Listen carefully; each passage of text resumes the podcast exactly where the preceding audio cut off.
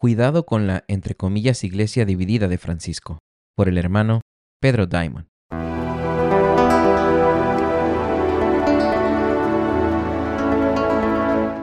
En un mensaje a los no católicos el 4 de noviembre de 2015, Francisco proclamó que todos los bautizados son miembros del cuerpo de Cristo. Esa es una gran herejía. Repudia toda la historia de la enseñanza católica sobre los efectos de la herejía y el cisma.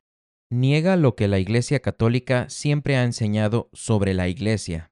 Rechaza la enseñanza dogmática del Vaticano I sobre el papado como el principio de unidad en el cuerpo de Cristo. Niega el dogma que cualquiera que se aparte del papado o rechace las enseñanzas católicas es expulsado del cuerpo de Cristo.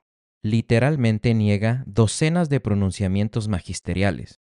De hecho, en la encíclica Amantissimus, el Papa Pío IX señaló que existen casi incontables pruebas para la enseñanza dogmática de la Iglesia acerca de que uno debe aceptar el papado para estar en la Iglesia de Cristo un dogma que Francisco niega abiertamente. Esta gran herejía sobre la Iglesia, que el antipapa Francisco ha enseñado muchas veces, también se enseñó en el mismo Vaticano II. Vea nuestro video La herejía protestante del Vaticano II.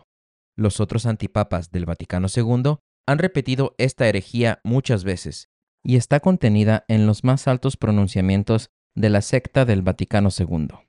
Entonces, además de demostrar una vez más que Francisco es un hereje manifiesto y un antipapa, esta gran herejía sobre la Iglesia de Cristo, de que todos los bautizados son supuestamente miembros de ella, demuestra sin ninguna duda que la comunión de Francisco, su organización, no es la Iglesia católica.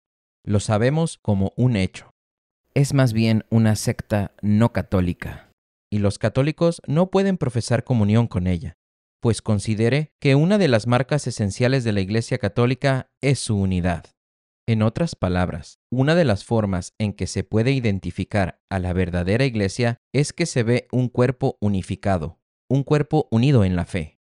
Pero Francisco, el líder de la, entre comillas, Iglesia del Vaticano II, proclama abiertamente que su organización está caracterizada y marcada por la división y la desunión.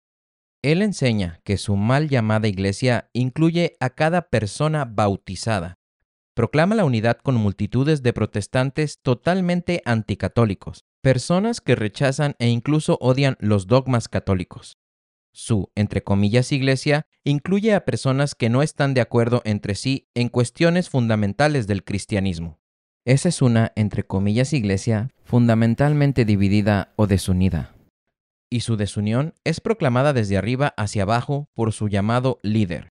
Esta desunión y división que caracteriza a la secta del Vaticano II también se manifiesta en cada parroquia y diócesis de esa secta, donde uno encontrará hordas de personas que manifiestan disentimiento de la enseñanza católica.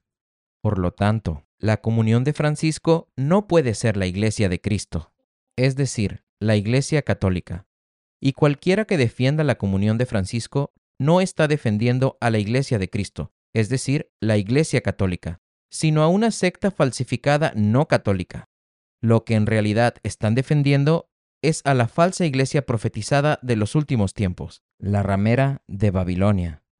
Entonces, las personas que obstinadamente reconocen a Francisco como papa no solo están profesando comunión con un notorio hereje y apóstata que enseña una religión falsa, y por consiguiente termina negando la enseñanza católica que dice que solo deben considerarse como miembros de la Iglesia a aquellos que profesen la verdadera fe, y que si alguien se aparta de la doctrina católica, debe considerarse fuera de la Iglesia, sino que además profesan comunión con una secta no católica que carece de la marca esencial de unidad de la Iglesia.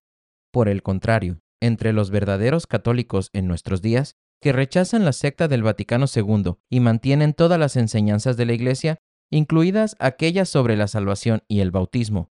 Aunque seamos un remanente durante esta gran apostasía profetizada, encontramos la unidad sobrenatural de la Iglesia Católica.